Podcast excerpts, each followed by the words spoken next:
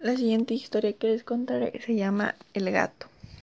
Bueno, pues esta historia se comienza que era una noche fría, cuando cerca de la ventana de Luis maullaba un gato. El chico se levantó rápido y en silencio. No quería que sus padres lo escucharan porque planeaba meter al pobre animal en su habitación. Y así lo hizo. Después se arregló para mantenerlo en secreto por varios días.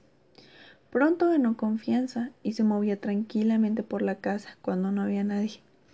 Un par de días más empezó a hacerle travesuras al padre de Luis.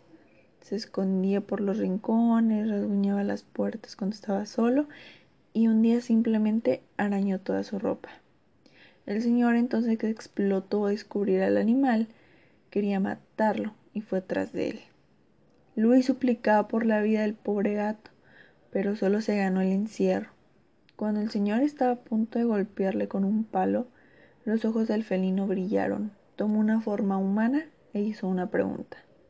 ¿Matarme una vez no te basta? El cuerpo del padre de Luis tembló tanto que ni siquiera pudo seguir sujetando del palo. Había reconocido la voz perfectamente, permanecía, pertenecía a un compañero de parranda al que había propinado un golpe de muerte durante una pelea. Apenas la figura salió de la sombra, pudo comprobarlo, era él, pero de forma de espectro, porque sabe hacía tratos truculentos. Había logrado volver a este mundo para obtener venganza, pero no quería dañarlo, no físicamente.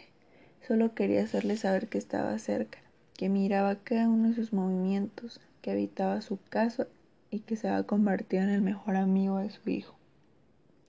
Lo torturaba día tras día, Robaría su sueño por las noches hasta que simplemente no pudiera más. Algunas personas dicen que después de la muerte se puede tomar el cuerpo de un animal para volver a este mundo. Por eso me inquieta que a veces mi gato me mire de manera extraña y tenga un comportamiento que parece tan humano. Tal vez ya no sea mi gato y se trate de algo más.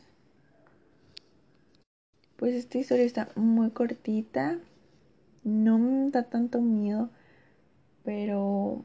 aquí más que nada también hay suspenso ya que pues el papá de Luis mató a su amigo a, a su pues compañero y en una pelea y él vino y se cobró venganza haciéndose pasar por el gato de su hijo. Y bueno espero que les haya gustado. A mí me gustó mucho este, este es mi último podcast de pasados.